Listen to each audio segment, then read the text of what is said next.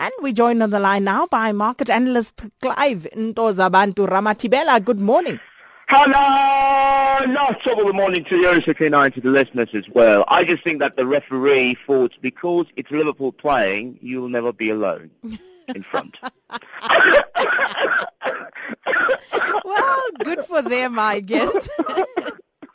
but, um, there we go. But, but, but, what about the other currencies? Looking at what's happening with Chinese stocks, uh, Clive, they've dropped uh, from their highest level in three weeks on concerns of a rebound in equities, and uh, seemingly it's it's overshot prospects for earnings growth at this point.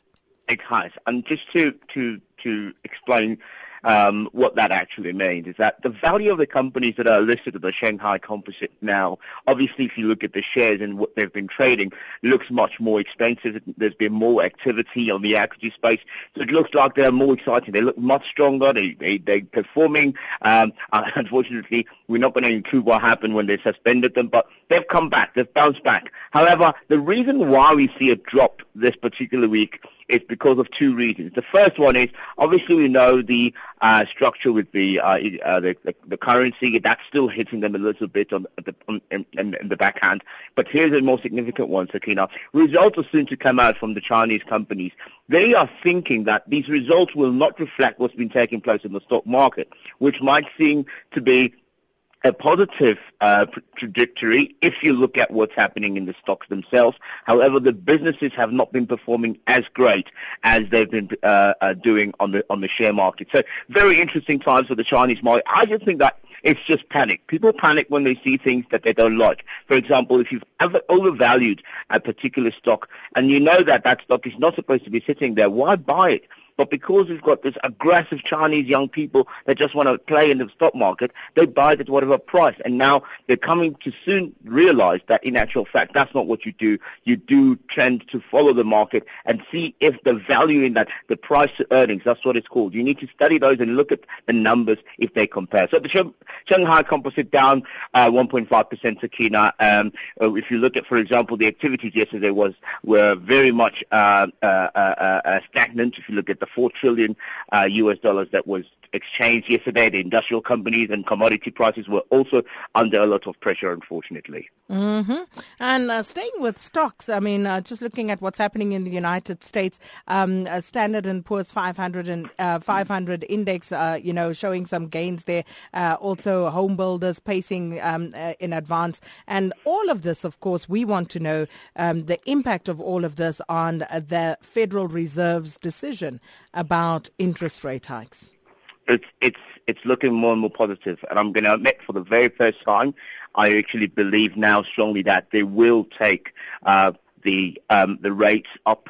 Uh, and, and, and the reason is, is, is as simple as this, Sakina, that these stocks are looking very, very sharp.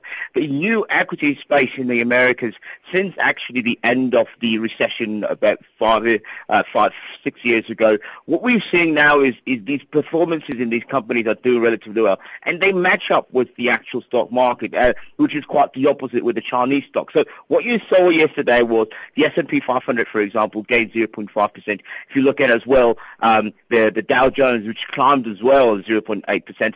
Look at the NASDAQ composite also jumped 0.9%. What it means is that we, we are kind of uh, felt like the tide turning last week on Wednesday, obviously with the reversal, with managers getting long uh, uh, and not short. It means that there's a new spike of hope in equity markets. So that's what's creating this new trend. And I think it's exciting for the United States. It shows that they are taking over. They're claiming what's, what, what's, what's theirs, which is the, uh, to show that they're the strongest economy in the world.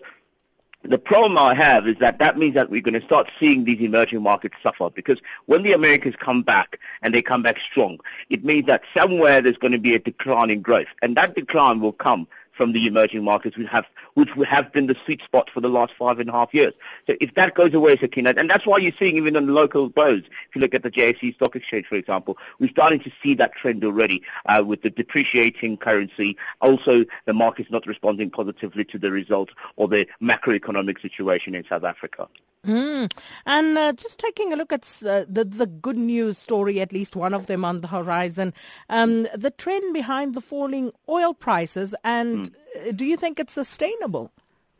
You know what my problem is with the oil price is that um, for the first time, you remember the story of the oil price growing. If you look at from 2009 to 2009 to 2000 to 2009, the price also saw unprecedented spike, going uh, from under just 25 uh, dollars a barrel to almost 150, and then rapidly increased that again just for shortly after the, the recession uh, when China started to show its muscle. Because we're talking about 1.4 billion people, if the demand comes from there, OPEC gets excited and they just pump the stuff from the ground and it starts getting filtered through into the market. Now, what's happening now, Sakina, is that these 1.4 billion people are not demanding as much as they used to.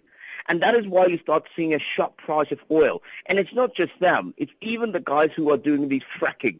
Um, who are creating a very, very, very difficult market for the oil market. So what's happening is that the, the decline from the from from demand is coming from all aspects in the developed markets and in the developing markets. So what it's doing now is that it's putting OPEC under a lot of pressure. It's putting all these countries that were reliant on the growth of China under pressure.